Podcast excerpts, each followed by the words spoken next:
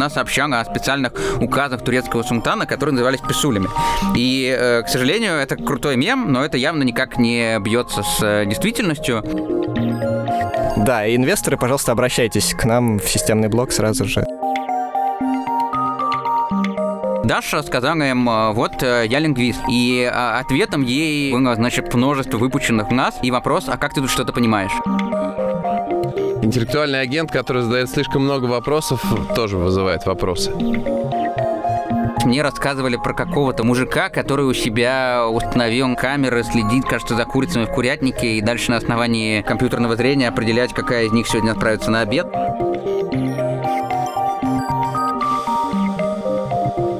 Это очередной выпуск подкаста «Неопознанный искусственный интеллект», сокращенно НИИ, от издания «Системный блок». Подкаста, в котором мы пытаемся разобраться, что называют искусственным интеллектом сегодня, во что он превратится завтра и когда роботы начнут нас по-настоящему понимать. Сегодня у нас в студии, как обычно, двое ведущих. Я, Даниил Скоринкин, главный редактор издания «Системный блок», и... И я, Анатолий Старостин, э, руководитель службы развития технологий и медиасервисов Яндекс. Ну а в гостях у нас Денис Кирьянов, руководитель направления в Сбер Devices, один из людей, который запускал семейство виртуальных ассистентов «Салют». Привет, Денис. Всем привет.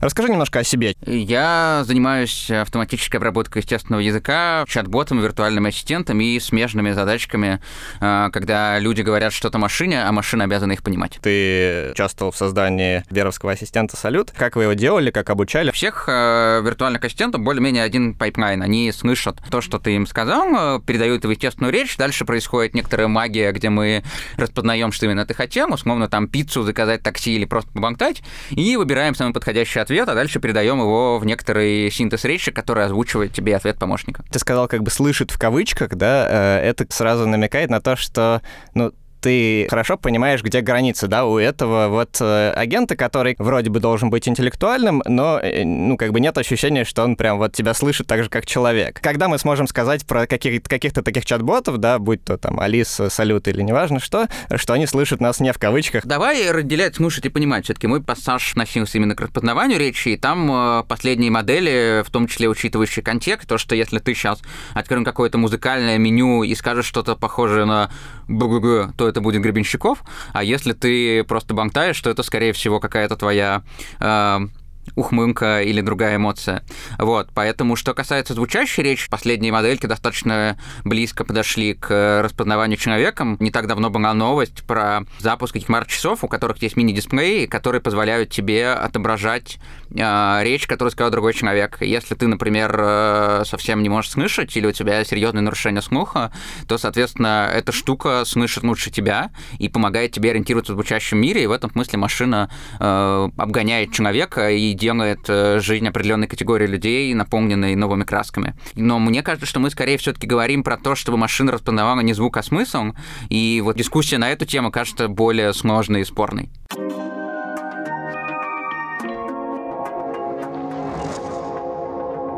Мы каждый раз, разговаривая с разными нашими гостями, пытаемся разобраться, что мы вообще понимаем под интеллектуальностью и что означает, что машина нас понимает. И почему сегодняшние машины нас не понимают, или, может быть, наоборот, они уже нас понимают. Пока мне кажется, что основное отличие э, машины от человека это ее способность э, обобщать. Она хорошо обобщает то, что ты дал ей обобщить. Я бы так это сформулировал. То есть у нее достаточно слабенькое целеполагание. Когда мы даем ей, скажем, тексты и предполагаем их как-либо классифицировать на какую-то тональность текста, на грамматичность, там, на все что угодно, то э, это некоторые меточки, которые мы сами присвоили и в которые мы вложили некоторый смысл. Машина смысл не вкладывает. И дальше она смотрит, что вот такая-то дорожка ведет нас к классу 0, а вот такая-то к классу 1. Человек берет на выходе матери... то, что машина, собственно, обработана, и говорит, ага, вот этот текст плохой, а этот хороший. Но вот эти классы присвоен человек. Но вопрос в том, стоит ли за нами это целеполагание, и можно ли себе представить, что мы тоже такие, на самом деле, очень сложные машины для распознавания образов и генерации каких-то новых образов. Что касается людей, мы пока можем замерять э, качество работы человека на каких-то задачках, сделано и в рамках рамках датасета Glue известного, да, поясню для слушателей, это такая набор некоторых датасетов, на которых мы оцениваем качество работы машины и сравниваем его с качеством работы человека. Например, определить, являются ли некоторые две формулировки на самом деле разными способами э, задать один и тот же вопрос, или, скажем, когда нам дан текст, и мы пытаемся, уже имея вопрос к этому тексту, подобрать тот отрывок текста, э, который является ответом на этот заданный вопрос. И э, там в том числе есть данные по тому, что отвечают люди, и э, мне кажется, что пока люди справляются с этим лучше, когда я смотрю на эти результаты, я всегда понимаю, что машинка, которая умеет это делать, для нее это все равно некоторые нолики, единички, она хорошо не понимает, что это такое. Мне кажется, что как бы есть разница между теми ошибками, которые делает человек, и которые делает машина. Вот. То есть есть класс ошибок э, машины, которые человек, ну, практически никогда не сделает, если он, ну, не совсем какой-то такой, типа, ну, не знаю, ушибленный на голову. Вот. То есть вот мы даже сейчас по дороге поговорили с несколькими ассистентами, в том числе, честно говоря, с Салютом тоже. Мы его стали спрашивать, чем Салют лучше Алисы, и он нам стал что-то странное говорить про совершенно не про чат-ботов, а про там, что такое Салют, и определение слов Салют, по-моему, дал нам. А, и во многих случаях он еще нам говорил, уже пишу разработчикам, пусть они пополнят мою базу знаний. То есть вот кажется, что э, есть такая проблема, что как бы на каждую узкую задачу мы можем заточить нашу нейросеть, но вот как-то у человека очень круто получается генерализировать свой интеллект. Я согласен. Более того, мне кажется, что даже если мы э, используем какие-то крутые лингвистические модели, якобы заточенные под разные задачи, э, то нельзя забывать, что они заточены под эти задачи ровно потому, что мы их попросили на них заточиться.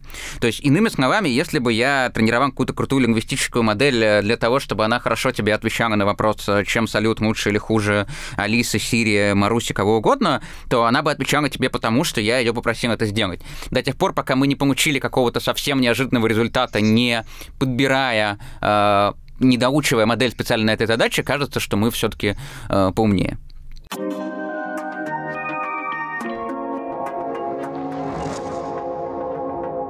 Вспомнил про GPT-3, потому что GPT-3 как бы позиционируется как такая волшебная машинка, которая как бы может решать много разных задач, и мы даже не знаем, какие. GPT-3 – нейросетевая языковая модель от OpenAI. GPT-3 умеет дописывать текст, введенный пользователем. Например, по фразе «машинное обучение – наука будущего» нейросеть может написать целое эссе на эту тему – Отличие GPT-3 от других моделей – ее размер. В этой нейросети на 96 слоев приходится 175 миллиардов весов нейронов. На практике это означает, что GPT-3 запоминает очень много информации. В результате модель пишет гораздо более связанный текст, чем ее предшественники.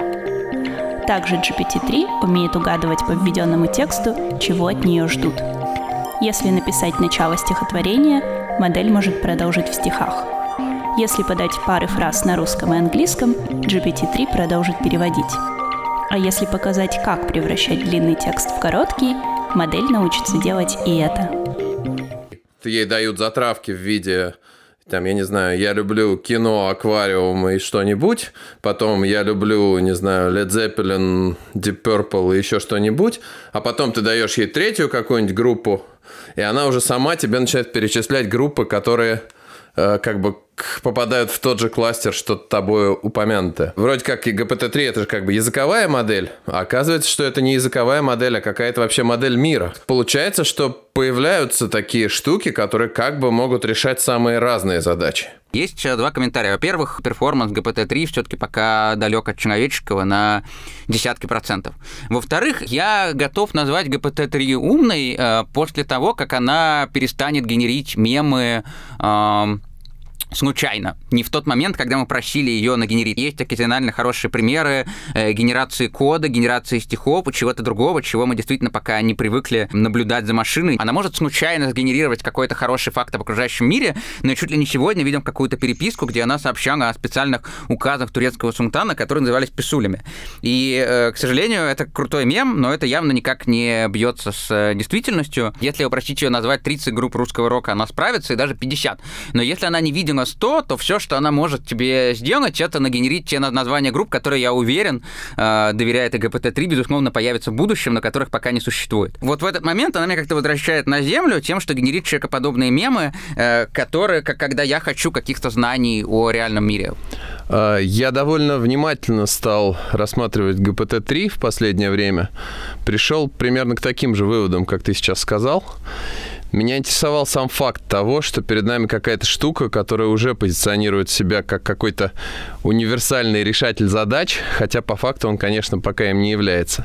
В этом смысле это шаг куда-то вперед, как мне кажется, потому что в некотором смысле такие модели, как GPT-3, расширяют саму постановку задач, и мне это очень нравится. А, другое дело, что одновременно это рождает, конечно, огромное количество спекуляций, каких-то роликов, где все изображают, а, что ГПТ-3 — это уже интеллект, какие-то разговоры про Бога. Интернет этим всем начинает заполняться, очень трудно поэтому отделять зерна от плевел. Но сам факт, что мы имеем дело с чем-то таким обобщенным и чем-то, с помощью чего можно решать самые разные задачи, вот это действительно очень здорово. Это так, но все-таки э, пока какой-то хайп вокруг нее, прям совсем такой, что вот она побила человека, кажется преувеличенным.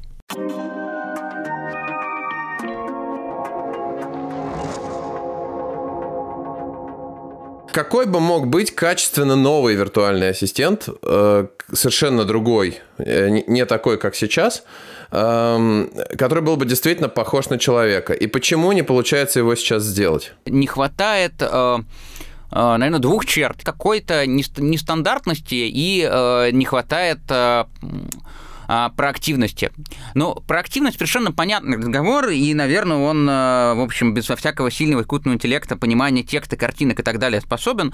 Условно, если ты каждый понедельник э, ходишь во вкусвин и покупаешь, э, условно, там, пачку яиц, а в этот понедельник ты почему-то не пошел, то я бы на его месте спросил, там, то ли ты не заболел, э, или у тебя там рацион поменялся, там, что вообще с тобой происходит.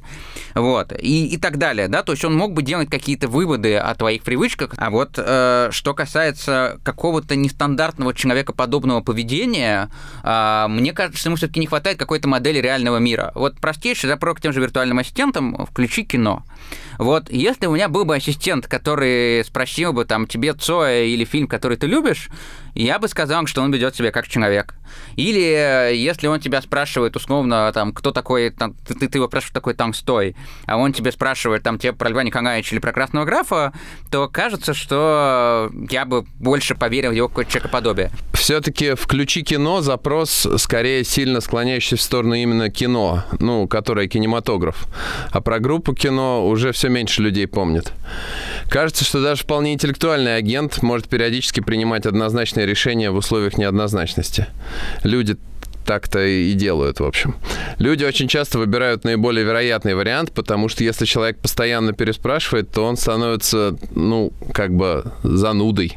С ним неудобно общаться. А, интеллектуальный агент, который задает слишком много вопросов, тоже вызывает вопросы.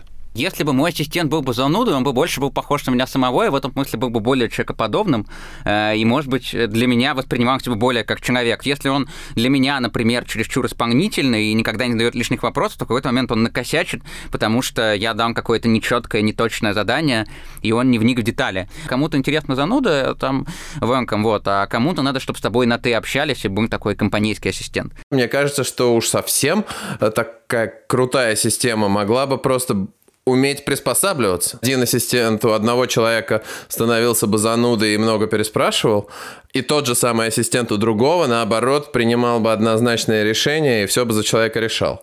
И в этом была бы такая как бы суперперсонализация. Но так, мне кажется, пока еще никто не умеет. Пока никто даже не сделал такого ассистента, чтобы я или ты поверим в то, что э, напротив человек. Э, то есть я бы пока обобщил эту проблему до взаимодействия конкретного среднего человека с ассистентом.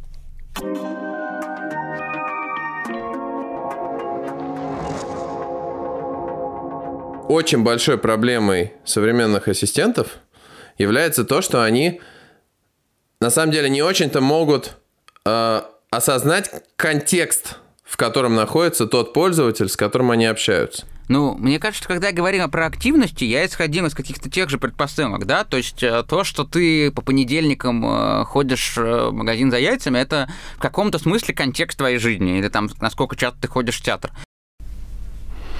А, Если это персональный ассистент, я хочу, чтобы он мне персонально ассистировал. Ну, то есть реально помогал. Я ему хочу дать какое-нибудь задание конкретное. Хочу сказать, вот у меня есть компьютер, там собрались файлы за 5 лет. Их надо рассортировать, вложить, выложить, кластеризовать, почистить и так далее. Сделать за меня не- некоторую такую работу в цифровом мире. Э, И я хочу объяснить, сказать и надеяться на то, что он это сделает. Как бы их этому научить? Вот об этом хочется говорить и фантазировать. Действительно, они сейчас достаточно слабо приспосабливаются к тому, что не видели, и мне кажется, что вот когда мы в предыдущей как бы серии обсуждали проблемы э, языковых моделей как минимум до ГПТ, э, они все на самом деле а, имели ту же ахиллесову пяту. Они совершенно не умели видеть то, что, что справляться с чем-то, что они не видели раньше. Проблема, которую ты затрагиваешь, она не проблема ассистентов, а просто как бы более фундаментальная проблема. Как машина может делать то, что в ней не заложено, чего она никогда не видела.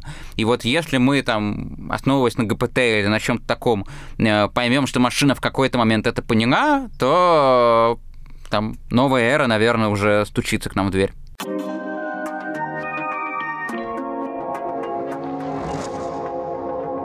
Есть такой известный деятель в, иску- в искусственном интеллекте Г- Гэри Маркус, который прямо написал статью, которая называется «Rebooting AI», перезагрузка искусственного интеллекта, где очень активно топят за то, что нужно скрещивать deep learning и knowledge graphs. Ну, то есть э, базы знаний, графы знаний. Вот, что типа на одном deep learning не выгребешь. Что это очень тоже контекстно тому, что мы обсуждаем. Да, это, кстати, бы могло помочь как раз в примере Дениса, в котором были рок-группы. Может быть, если бы там был какой-то все-таки набор структурированных знаний о рок-группах, а не только какая-то бесконечная нейронка, то, может быть, она бы смогла и нам ответить адекватней. На минувшей конференции EMNLP достаточно большая, крупная секция, сейчас доступны обзоры по knowledge графам, по графам знаний. И действительно, од- одним из э, главных направлений в этой связи была имплементация графов знаний в какие-то э, модели, э, то есть передать некоторые знания о реальном мире. Это тренд, да, который надо отметить. То есть это не мы с тобой сейчас тут э, затронули э, за чашкой чая, а действительно человечество начинает думать в эту сторону. Но мне кажется, что есть и второй очень важный поворот с определенного момента на крупнейших э, мировых конференциях э, по NLP э, в качестве критериев того, кому не дадут какой-то там приз э, за лучшую работу или что-то такого,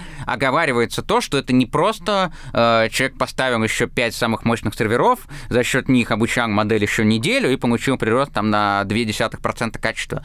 А специально помечается, что речь именно о том, что человек принципиально докинул что-то в существующую архитектуру. Следователи, которые занимаются этой темой, уперлись э, в тот факт, что нельзя просто дальше Нельзя просто забрасывать еще железо, еще вычислений. Это некоторый поворот, к которому человечество тоже дошло. Давайте мы не будем просто э, кидать еще 2 миллиона текста, давайте подумаем, какие знания о реальном мире, в каком формальном представлении мы можем передать машине. То, то- то есть в Data Science запретили такой нейроночный брутфорс, да? Такой, А, грубые силы больше не, не по-пацански решать. Блицкрик я бы его назвал, да, да, да. Как раз от этого и перейдем к разговору о лингвистике. Тебя бэкграунд такой вот э, лингвистический. Да. Мгм. Бэкграунд у меня теоретико-лингвистический, я бы даже сказал. Насколько ты применяешь какие-то теоретико-лингвистические знания? Вот есть такое мнение, что сейчас как бы лингвистика немножко в таком загоне, да, и насколько там действительно нужна лингвистика, или там все сейчас решают математики с нейросетями, а лингвистика как бы не удел. С одной стороны, лингвистики там действительно, наверное, меньше, чем мне хотелось бы, и э, на мне в этом смысле меньше розовых очков, чем было лет 6 или 7 назад, и применяю я их сейчас действительно редко. Но вместе с тем нельзя отрицать, что еще остались какие-то места, в которых э, лингвистика нужна, и мне кажется, что в последние годы вообще наметился поворот математиков нейросетями в сторону лингвистики. Что это за места? Любая задачка может э, тебя самого спровоцировать на какие-то лингвистические студии внутри. Простой пример есть э, какие-нибудь там анализы тональности текста или синтаксический анализ текста, и ты всегда можешь прийти туда с голыми нейросетями и что-то там покандовать и выдать какое-то качество, а можешь э, или сначала прийти туда, вооружившись какими-то правилами, или потом э, посолить эти нейроночки правилами и выйти, что результат чуть лучше. Мы видим, да, что довольно круто в последние несколько лет продвинулась автоматическая обработка языка, и действительно все круче и круче эти нейросети переводят текст, все круче и круче генерируют тексты, э, и при этом вроде бы мы знаем от лингвистов, что язык вроде бы такая сложная, естественный язык, такая сложная штука, там есть синтаксис, семантика, куча всяких неочевидных, очень сложных правил, да, и э, вообще лингвисты очень много времени там потратили на то, чтобы построить хоть какую-то модель всей этой системы. Э, вот нейросети, да, которые сейчас со всем этим работают, как бы как так вышло, что они научились со всем этим работать? Они все это в себя как-то впитали и выучили, да, в каком-то смысле, вот все там синтаксис разных языков, семантику, или они вообще как-то обошли все это стороной? У меня был один э, сокурсник еще бакалавриат э, в питерском филмфаке, по-моему, диплом писал про какие-то скальдов или что-то такое, вот, в общем, нечто крайне далекое от нашего сегодняшнего разговора. Вот. И он всегда э, отличался таким э, несколько необычным ракурсом, то есть сразу было видно, что он смотрит не так, как все. И когда мы с ним недавно э, встретились на очередной встрече выпускников, он сказал одну очень простую вещь. Я перестал заниматься теоретической лингвистикой и перестал как-то фундаментально в нее верить, а, потому что а, в НЛП, в вычислительной лингвистике, работают какие-то другие модели. По всей видимости, заключил он, из этого следует, что то, чему нас учили, не так или не совсем так, а, а значит, все должно быть как-то по-другому. А, примечательно, что он, наверное, ну, из известных мне лингвистов первый или один из первых, кто ставит вопрос с другой стороны, то есть обычно это НМП всегда думает, а как это связать с лингвистикой, а, и ставит достижения лингвистики как бы рядом со своими или как некоторую базу, из которой может это почерпнуть. И вот я первый раз наткнулся на некоторый абсолютно противоположный взгляд, когда человек смотрит на достижения НМП как на нечто, из чего может почерпнуть лингвистика, и, э, так сказать, приходит к примату э, вычислительной лингвистики над теоретической и э, капитулирует, да, вывешивает такой своеобразный белый флаг. Вот. Э, интересно, он действительно будет такой один, он немножко опережает свое время периодически, или это станет какой-то общепринятой Хотел бы прояснить, э, о какой части лингвистики этот человек говорит. Я могу по понять, как какие-то поверхностно-синтаксические вещи можно еще э, вычленять из данных, но когда мы говорим, там, не знаю, о сложной какой-нибудь логической семантике или чем-то таком, там, мне кажется, еще очень далеко до того, чтобы вычислительные модели нам помогали мы глубоко не обсуждали, поэтому я сейчас буду реконструировать за него. А, но мне кажется, он точно говорил о синтактических моделях, о каких-то вообще о грамматике конструкции, наверное. Что касается семантики, то я, наверное, мог бы не согласиться, потому что а, мне кажется, что если мы, например, а, давайте я поясню для слушателей, да, вот были у нас модели типа Word века, то есть мы каждое слово представляли в виде некоторого трехсотмерного вектора. И близость этих слов друг к другу оказывалась э, скорее семантической, то есть похожие слова лежали где где-то рядом пространство. Совершенно неважно, какие циферки там получались, моделька просто видела очень много текстов и была способна представить каждый, каждое виденное ею снова как трехсотмерный вектор. Так вот, э, идея того, что вообще из этих э, 300, э, вот из этой размерности 300, э, каждая что-то да значит, и, возможно, могла бы привлечь э, теоретических лингвистов, дать какое-то новое слово, э, в том числе теоретической семантики, я, пожалуй, бы не отверг эту идею как совсем безумную. То нам NLP может помочь теоретической науке, и это кажется пока не совсем каким-то исследованным полем. Вот если, например, вспомнить вполне себе теоретическую работу Залезняка про русские падежи. Такая красивая работа, где прям показывается, почему в русском языке именно столько падежей, сколько есть, и как они все устроены. Я могу себе представить, что если бы этой работы не существовало вообще, а в данный момент мы бы уже были в нашем мире со всеми нашими вычислительными возможностями, возможно, кто-нибудь бы продемонстрировал эти самые падежи вполне себе численными, э, вполне себе численным анализом данных, показал бы, почему их разумно выделять именно так. То есть такая data-driven грамматика. Да, да. Ну и вот да, наверное, надо понять, а что еще есть в лингвистике, что как бы, где, где как раз недоисследовано, где не родились свои залезняки э, и не написали свои работы, и куда можно попробовать натравить какие-то численные методы. Мы традиционно ставим вопрос о том, а как НЛП может помочь традиционная лингвистика, а вот этот обратный вопрос кажется намного... Потенциально более плодотворным э, для рождения новых э, залетников, потому что э, вопрос, как лингвистика поможет NLP, стоит давно, им занимается много людей, а обратным вопрос пока значительно менее популярен. Ну, потому вот. что за NLP платят много денег, а за теоретическую лингвистику платят мало денег. Кажется, что это решаемый вопрос. То есть, если мы условно, скажем, посадим лингвиста, подожди, так это прямо стартап. Значит, мы сажаем лингвистов в NLP-шники, даем им много денег, объясняем, что они теперь NLP-шники, потому что они занимаются в том числе NLP, а занимаются они на самом деле лингвистикой. Осталось только найти такую организацию. Осталось только найти инвестора, да, я хотел сказать. Э, И пропитчить ему вот это вот все. Э, ну, давай считать сегодняшний подкаст потенциальным питчингом. Да, это препитчинг. Причем э, это препитчинг как для инвесторов, так и для самих соискателей. Да, инвесторы, пожалуйста, обращайтесь к нам в системный блок сразу же. Да, мы не обещаем, что дойдем обратно до соискателей, но с инвесторами поговорим. Вот. Э, давай, наверное, перейдем ко второй части, которую ты затронул, такой более традиционной. Ну, мне кажется, здесь принципиально подчеркнуть одну простую вещь, которую я вот всегда в разговорах на эту тему стараюсь подчеркнуть. Когда мы говорим о всяких смежных областях с лингвистикой, будь то социолингвистика или психолингвистика, мы всегда говорим о том, а, что специалисты, которые там работают, и результаты их э, научных изысканий, они всегда э, работают в обе стороны. То есть они всегда приносят пользу и социологии, и лингвистике, там, и нейронаукам, и лингвистике, и так далее, и так далее. И, соответственно, наоборот, человек, который разбирается в является, там, например, социолингвистом, он разбирается как э, в одной части, так и в другой, да, так сказать, успешно сидит на двух стульях. Когда мы переходим к компьютерной лингвистике, кажется, что этот э, разрыв между этими двумя стульями становится настолько чудовищным, что усидеть на них уже становится невозможно. Были какие-то математики, которые занимались циферками, и в какой-то момент обнаружили, что иногда бывает так, что у тебя на входе вместо циферок буковки. И сказали, ага, раз у нас на входе вместо циферок буковки, то это у нас уже лингвистика получается получается.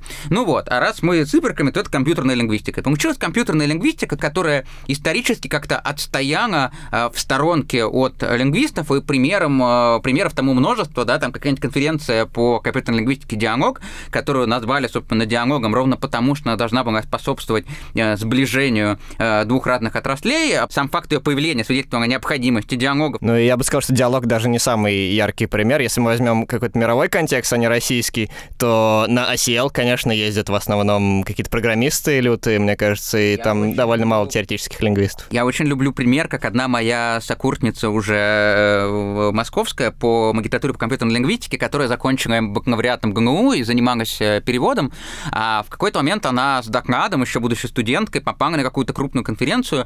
Это был, наверное, где-то 2014 год, э, и конференция, по-моему, была в Пекине. Это был то ли МНП, то ли АКОН. И, и, и вполне может быть, то есть, да, наиболее лингвистически лингвистически приближенная всех э, современных мировых конференций по компьютерной лингвистике. Так вот, он даже приехал с докладом про какую-то кластеризацию новостей или что-то в этом духе, и вот как раз в кулуарах знакомилась с другими участниками этой международной конференции, и они просили ее, кто она. И Даша сказала им, вот э, я лингвист. И ответом ей э, было, значит, множество выпущенных нас, и вопрос, а как ты тут что-то понимаешь? И э, вот тот сам там тот факт, что в 2014 году на крупной конференции конференции, которая еще все-таки хоть как-то с лингвистикой связана, сам этот вопрос э, был, а, уместен, б, вызывал стопроцентное понимание аудитории, он сам свидетельствует, да, о том, что на тот момент эти две дисциплины как-то максимально разошлись. И э, вот тот факт, что народ все-таки стал думать про лингвистику в рамках вычислительных моделей, и э, тот факт, что сейчас пытаются как-то расшифровать черные ящики, лежащие внутри языковых моделей, которые просто видели очень-очень много текстов и дальше способны что-то там такое генерировать или на какие-то вопросы отвечать, типа там Берта или ГПТ-3. Сам тот факт, что появляется много статей, которые э, говорят о том, что там лежит на восьмом слою Берта, и что может быть там на восьмом слою нечто похожее на синтаксис, на шестом нечто похожее на морфологию и так далее, э, кажется, что этот факт говорит нам все-таки об обратном повороте, о том, что если бы мы встречались, ну, я не знаю, хотя бы года через три, то, может быть, мы бы э, ставили вопрос совсем по-другому и вспоминали бы, э, значит, как, я надеюсь, почивший к тому моменту коронавирус, так и почившую какую-то разницу между лингвистикой да. и НМП. Грустную эпоху раздробленности наук, как это феодальная, феодальная раздробленность, да, да, бывает да, такая, да, научная раздробленность, которая как бы, а после нее все радостно объединились в единую какое-то светлое, светлое общее человечество. хорошо. Инженеры, значит, возвращаются к, к лингвистике и начинают думать о том, как, как лингвистику представляют их модели, а интересуются ли лингвисты тем, что, тем, что вырисовывается, опять же, внутри Берта, внутри GPT-3. Берт — нейронная сеть от Google, выпущенная в 2018 году. В основе BERT лежит простая идея. Нейронные сети показывают предложения на естественном языке, предварительно спрятав 15% слов и просят восстановить исходный текст. Решая эту задачу, нейросеть обучается различать значения слов в зависимости от контекста. С появлением BERT произошел прорыв в области обработки естественного языка. Повысилось качество вопросно-ответных систем, голосовых помощников, автоматических переводчиков и так далее. Чем занимаются лингвисты? Лингвисты описывают язык. Они ищут какие-то э, законы функционирования отдельных языковых единиц в том числе. Грамматика представляет себя в каком-то системе правил. Когда ты там учишь английский, открывая грамматику, он тебе говорит, что у тебя там ставится отрицание нот в таких-то случаях, там, в таких-то случаях оно не ставится и так далее. Что такое вот на шаг до нейронок, да, просто машинное обучение? Это де-факто огромные массивы этих правил, просто в неявном виде сформулированы. Мой преподаватель по питону в магистратуре как-то сказал, что машинное обучение — это прибежище тех, кто отчаялся в правилах, кто не смог их написать. Он как бы отдал э, это на откуп машине, и та, соответственно, нечто такое э, творит и э, выдает какие-то правила, в том числе интерпретируемые правила. И их можно забирать напрямую. Да, из какого-нибудь решающего дерева ты можешь вынуть какие-нибудь признаки э, правил. У меня вообще не, нету в этом месте границы между нейронками и классическим машинным обучением, потому что что ты random forest обучишь э, и получишь что-то очень сложное, что невозможно интерпретировать, что нейронки э, э, будет то же самое, но, но у тебя всегда будет возможность посмотреть, какие фичи были более значимыми. И это, в общем, единственный вид аналитики нормальный, который можно сделать. Можно просто понять, какие фичи больше влияют на результат. Random Forest или случайный лес – алгоритм машинного обучения на основе решающих деревьев. Работа одного решающего дерева сводится к серии уточняющих вопросов к данным. Например, упрощенное дерево для классификации котиков и песиков могло бы работать так – Длина объекта меньше метра? Да. Объект мурчит? Да. Объект рычит? Нет. Значит, это котик. Решающие деревья – один из самых понятных человеку алгоритмов машинного обучения. Случайный лес запускает на одних и тех же данных сразу много деревьев и усредняет их предсказания. Это позволяет реже ошибаться и меньше поддаваться переобучению. Однако это же делает случайный лес менее интерпретируемым для человека. Я согласен с тобой в том, что для меня э, действительно нейронки и э, модели классического так называемого машинного обучения здесь не отличаются друг от друга как-то кардинально. Но а, какая-то синергия признаков и то, что ты можешь проводить то, что называется elimination studies, да, когда ты, соответственно, что-то из модели вынимаешь и начинаешь смотреть, а что она знает без этого. С этим абсолютно согласен. То, что э, вообще результаты машинного обучения на каком-то представительном корпусе естественного языка могут давать новую почву для размышлений, конечно же, это так.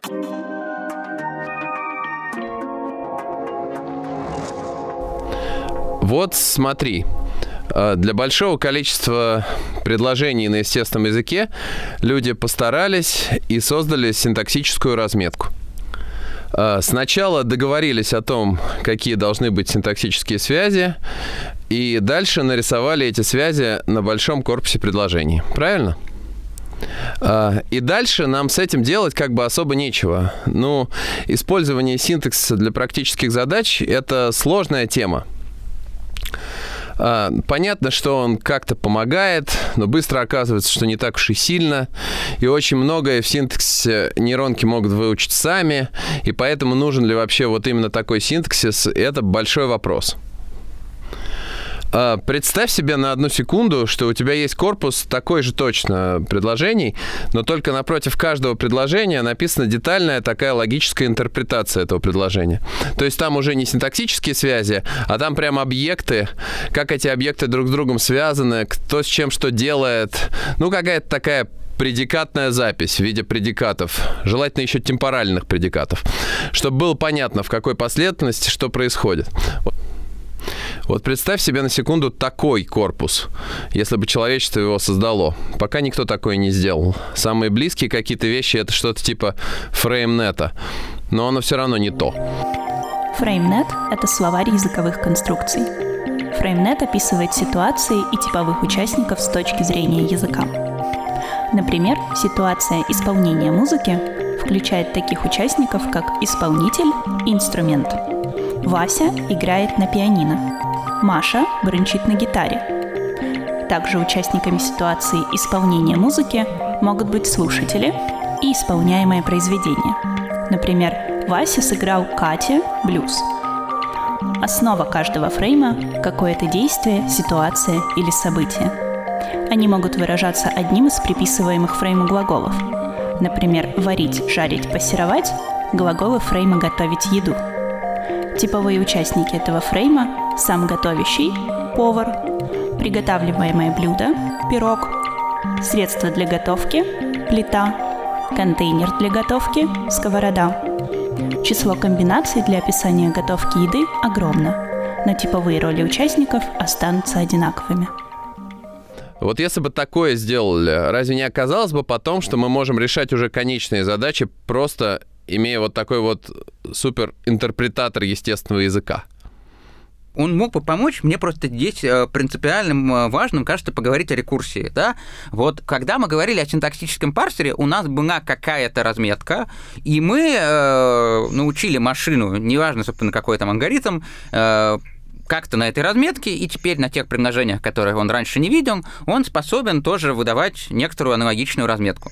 В основе этого сидела синтаксическая разметка, то есть определенные люди, задававшие правила. Вот а, если мы говорим о том, что а, это какое-то обучение с учителем, то есть пока мы по-прежнему учимся на разметке, пусть даже э, в терминологии темпоральных предикатов, мне это не будет казаться каким-то э, достижением э, действительно э, компьютерным, а, мне это будет какое-то человеческим достижением. Мы просто э, смогли некоторую машину, заложили в нее те знания, которые у нас были, но мы ее именно сами заложили разметкой. Для меня это достижение человеческое. Это мы сделали такую крутую разметку и смогли настолько правильно организовать работу модели, которая поверх этого обучалась, что получили какой-то крутой э, парсер языка. А вот если бы эта штука каким-то образом была бы unsupervised, да, вот в этом смысле меня работа про то, что э, Берт, который ни на чем не учился, то есть, по сути, да, для слушателей просто модель, которая видела очень много текстов, а дальше какую-то магию внутри себя творила, ничего не зная вообще о языке, а просто видя тексты, способна выдавать там 82,5% э, по тому же синтаксическому парсингу на английском языке, вот это уже достижение чисто компьютерное. Поэтому я бы считал абсолютным таким прогрессом то, когда это происходит без учителя. То есть, когда она просто видит кучу текстов, а дальше говорит, оп, смотрите фреймы. Ну, то есть, примерно какая-то гениальная модель типа условного Берта какого-то, не знаю, будущего должна сама изобретать предикаты и э, связывать их между собой. Это при условии, что вообще взгляд на на мир через предикаты правильный. Возможно, эта модель изобретет какой-то абсолютно альтернативный взгляд, другой, вот, который э, тоже будет э, работать. И вопрос будет в том, а будем ли мы способны понять этот взгляд, эту модель. Проблема-то в том, что она, может, уже изобрела, раз она так хорошо работает. А, да, просто как... мы не очень можем вытащить оттуда в, чело... в каких-то знаках, которые понятны человеку. Я как раз хотел сказать, да, что, во-первых, модель-то уже умеет, да, то есть на самом деле просто в какой-то момент провели исследование, узнали, что вот на шестом слое Берта все лежит таким образом, что э, с точки зрения синтактического парсинга это довольно удачно. То есть это был знак, который там на шестом слое Берта лежал и ждал своего шампанского Шампальона, э, которым оказался, по-моему, Кристофер Манни. Но для меня вот чистая какая-то помощь от машины, она даже не в том, что на каком-то языке это разметила, а в том, что э, там все сидящие в этой комнате, все слушатели ничего не знают о той теории, в рамках которой, и той практике, наверное, в рамках которой будет удобно трактовать эти самые знаки от машины. Мы вот сейчас придумали, что это темпоральные предикаты, а на самом деле это может быть что-то совершенно другое. И вот когда эту теорию нам машина даст а кто-то гениально ее расшифрует, вот тогда-то это будет действительно каким-то достижением, которое машина нам принесла. Но до тех пор, пока эти знания на разметке закладываем мы, для меня, во-первых, а, невозможно новая теория, а значит какой-то фундаментальный прорыв, б, так это не машина научилась, а мы хорошо ее научили, это совсем другое. А, тут есть еще проблема такая практическая. Это вообще проблема мультимодальных корпусов. Почему все и, и BERT, и GPT-3 так хорошо развиваются? То есть у них это все так эффектно выглядит. Потому что у них есть огромные данные, огромные текстовые данные. Просто много-много-много-много текстов. А, это как представить себе человека, которому дали много-много-много-много всего читать, но он сидит в черной комнате и никогда ничего не видел больше. Вообще не видел реального мира, не трогал, не нюхал, не смотрел.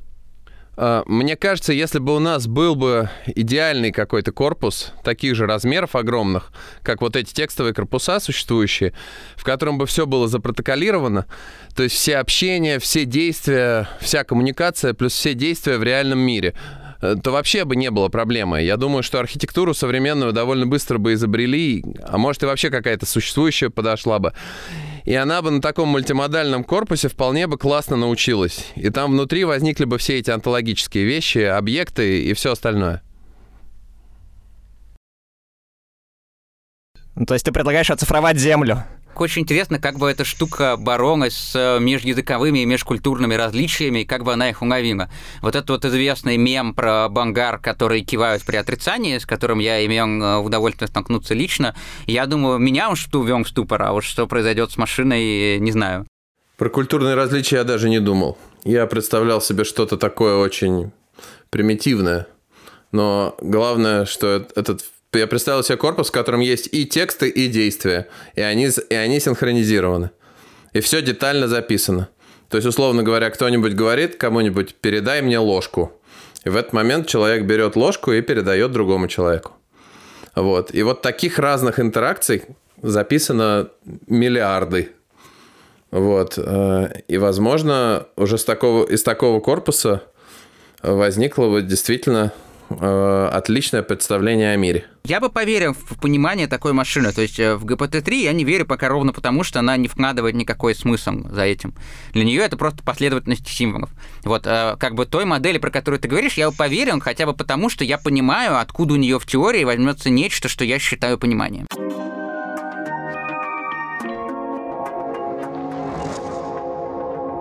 Я предлагаю, да, спускаться с небес на землю обратно ближе, к реальности. Я хочу спросить про образование. Вот мы говорили в этом подкасте, что есть некоторый разрыв между, например, теоретической лингвистикой и автоматической обработкой языка. Мой вопрос касается решения этой же самой проблемы разрыва между теоретической лингвистикой и natural language processing на уровне образования. Вот а, что бы мы могли сделать на уровне так сказать, инженерии образовательных продуктов, на уровне создания образовательных программ? Э, я бы сказал, что э, это в первую очередь какая-то проектная работа. Индустрия принципиально отличается, кажется, жизненным циклом и какими-то бизнесовыми такими ограничениями, накладываемыми на э, научный процесс в вакууме. Вот. Кажется, что если бы мы бы все время там давали мастер-классы или там год магистратуры был посвящен стажировке, каким-то оформленный таким образом, что бизнес тоже бы не отмахивался от стажеров, что сказали, а, ладно, типа на три месяца прошел, что я ему галочку поставлю, там э, сидел на работе в игры играл, да, а действительно был бы каким-то образом мотивирован при помощи какой-то программы вкладываться в этих стажерах, там, иметь с ними ежедневные или там еженедельные какие-то встречи по э, прогрессу люди на выходе из магистратуры как минимум максимально хорошо э, понимали бы, что их ждет дальше. Мне в этом смысле вообще кажется очень, я, может, съезжаю в тему, но мне кажется важным это проговорить, э, что мне в этом смысле вообще кажется очень неправильным какой-то процесс, э, который у нас происходит после окончания э, образовательного учреждения. Вот ты ходил в детский садик, потом в школу, потом в бакалавриат, тебя все зовут магистратуру, хорошо, ты идешь в магистратуру, потом тебя зовут в аспирантуру. И вот ты, начиная там с ясли, последние 20 лет карабкаешься по этой лестнице, лестницы вверх, и те все время подкладывают, знаешь, как обезьянка, следующую ступеньку, чтобы ты за нее зацепился лапкой и перешел. При этом где-то рядом существуют другие удивительные джунгли, джунгли бизнеса, в которых происходит что-то совсем другое, и ты говоришь, ребят, хорошо, я понял, что будет на этой лестнице, вы дальше будете давать мне ступеньки. Это окей. Но, и может быть, это даже хорошо. Но пока я не сходил в те другие джунгли, я совершенно не знаю, что происходит. Может, там бананы вкуснее. Ерхан Фомович Кузьминов в каком-то интервью говорил, что основные точки потерь студентов — это выпуск из бакалавриата и выпуск из магистратуры. Вот если мы в этой точке говорили, э, парень, если мы даем тебе два года э, поучиться в бизнесе, и если ты поработать в бизнесе, поучиться в бизнесе как угодно, назовите вот такую псевдостажировку. Если ты после этого решаешь, что бизнес тебе действительно интереснее, то ты остаешься там работать. Но если нет, то у нас есть конкурс, вот как у нас сейчас для служивших в армии есть, то через два года ты будешь э, иметь право поступить в аспирантуру с абсолютно равными правами с теми, кто вот только что из минувшего сырого выпуска магистратуры. Может быть, вот эти люди, уже обкатанные в бизнесе, возвращаясь в рамки науки, смогли бы делать такие исследования, которые были бы больше на стыке науки и индустрии и приносили бы пользу им обеим. Второй вопрос. Куда просочится Data Science через 5-10 лет, если мы говорим именно вот про экономику? Если бы ты сейчас спросил, куда это не просочится, вот тогда я бы напрягся. А сейчас, я, кажется, не вижу мест, где это не могло сделать. Мне рассказывали про какого-то, вот сейчас боюсь соврать, э, мужика, который у себя установил э, камеры, следит, кажется, за курицами в курятнике, и дальше на основании э, компьютерного зрения определять, какая из них сегодня отправится на обед, там на основании каких-то черт их поведения и вот этого всего. Ой, ну это же Russian Cyber Village. Есть же сейчас такое известное вирусное видео. Да, примерно так. Да-да-да, это кибервенаж в чистом виде. Вот. И поэтому мне кажется, что какие-то самые невероятные вещи нас в будущем ожидают.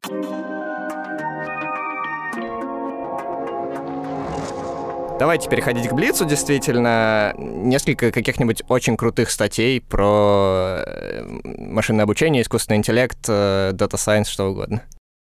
Здесь очень трудно не свалиться в какую-то хрестоматию. Всегда все перечисляют один и тот же набор статей, типа Attention is on Unit или там про придуманный Word to век. Мой совет тем, кто хочет как-то за областью следить, не утыкаться в какие-то классические статьи, как минимум потому, что те, кто э, добросовестно разматывает библиографический клубок публикаций, они все равно всегда до каких-то хрестоматийных правильных статей дойдут. Поэтому я бы просто всем рекомендовал, во-первых, действительно эти статьи читать, и там э, учебник, соответственно, э, Мартина и Журавски, вот, и следить за конференциями последними, просто открыть себе календарик. Тем более они сейчас в онлайне, и большинство докладов просто предзаписаны прямо по Zoom идут. И еще я всегда рекомендую писать авторам статей. Это жутко помогает, не стесняйтесь этого делать. Три самые интересные конференции то я всегда рекомендую какие-то вещи, связанные с русским языком. Это диалог, это Аином э, и это Аист. Вот, их три, более-менее. А за международными, в первую очередь, EMNLP для тех, кто все-таки интересуется каким-то вкладом в этой лингвистике, потому что на больше лингвистики, чем где бы то ни было. Вот, ну а так, разумеется, Акл и НИПС. Где будет изобретен сильный искусственный интеллект? Варианты ответа. Э, в корпорации, в научном институте, в гараже, э, отдельным исследователем имеется в виду, э, или твой собственный вариант ответа? Я думаю, что он, безусловно, будет изобретен в гараже, просто этот гараж э, дня через три э, станет собственностью э, какой-то компании большой в долине, типа условного Гугла или Амазона. Боишься ли ты за свое рабочее место, что его когда-нибудь отнимут роботы? Ну, мое рабочее место очень трудно отнять, потому что в текущих условиях оно находится у меня дома. Значит, в то, что роботы захватят мой дом, я, я пока еще не верю, а, но а, скажем так, есть большое количество людей, большое количество профессий, про которые я это думаю. Вот. Про, про свое не думаю, просто потому что когда ты уже единожды пережил какую-то трансформацию из сугубо гуманитарной среды в сугубо технарскую, в общем, уже дальше море по колено. Доверишь ли ты искусственному интеллекту воспитание детей? Собственных, например? Собственных нет. Тех, кого некому воспитывать.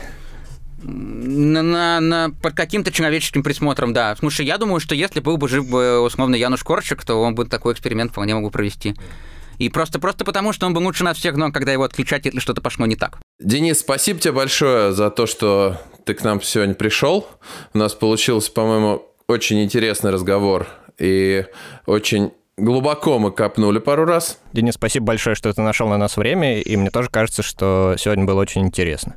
Э, спасибо большое за интересные вопросы. Мне кажется, что вам удалось э, подобрать такие вопросы, которые стимулировали какие-то неожиданные для меня самого мысли. Я желаю какой-то хорошей судьбы всему подкасту, потому что он э, на достаточно популярную тему, при этом не скатывается в какое-то такое обывательское дилетантское рассуждение, помогает искать ответы на какие-то вопросы, которые ты сам себе иногда не задаешь, будучи погруженным в рутину.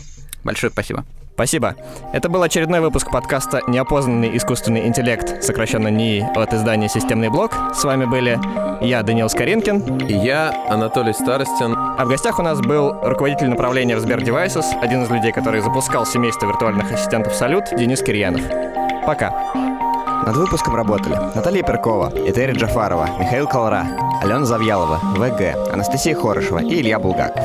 Это был восьмой выпуск подкаста «Неопознанный искусственный интеллект» от издания «Системный блок». Если вам понравился выпуск, то ставьте нам сердечки в Яндекс.Музыке, оставляйте звездочки и комментарии в Apple Podcasts и рассказывайте о нас друзьям. А главное, присылайте ваши идеи по новым выпускам на info Пока!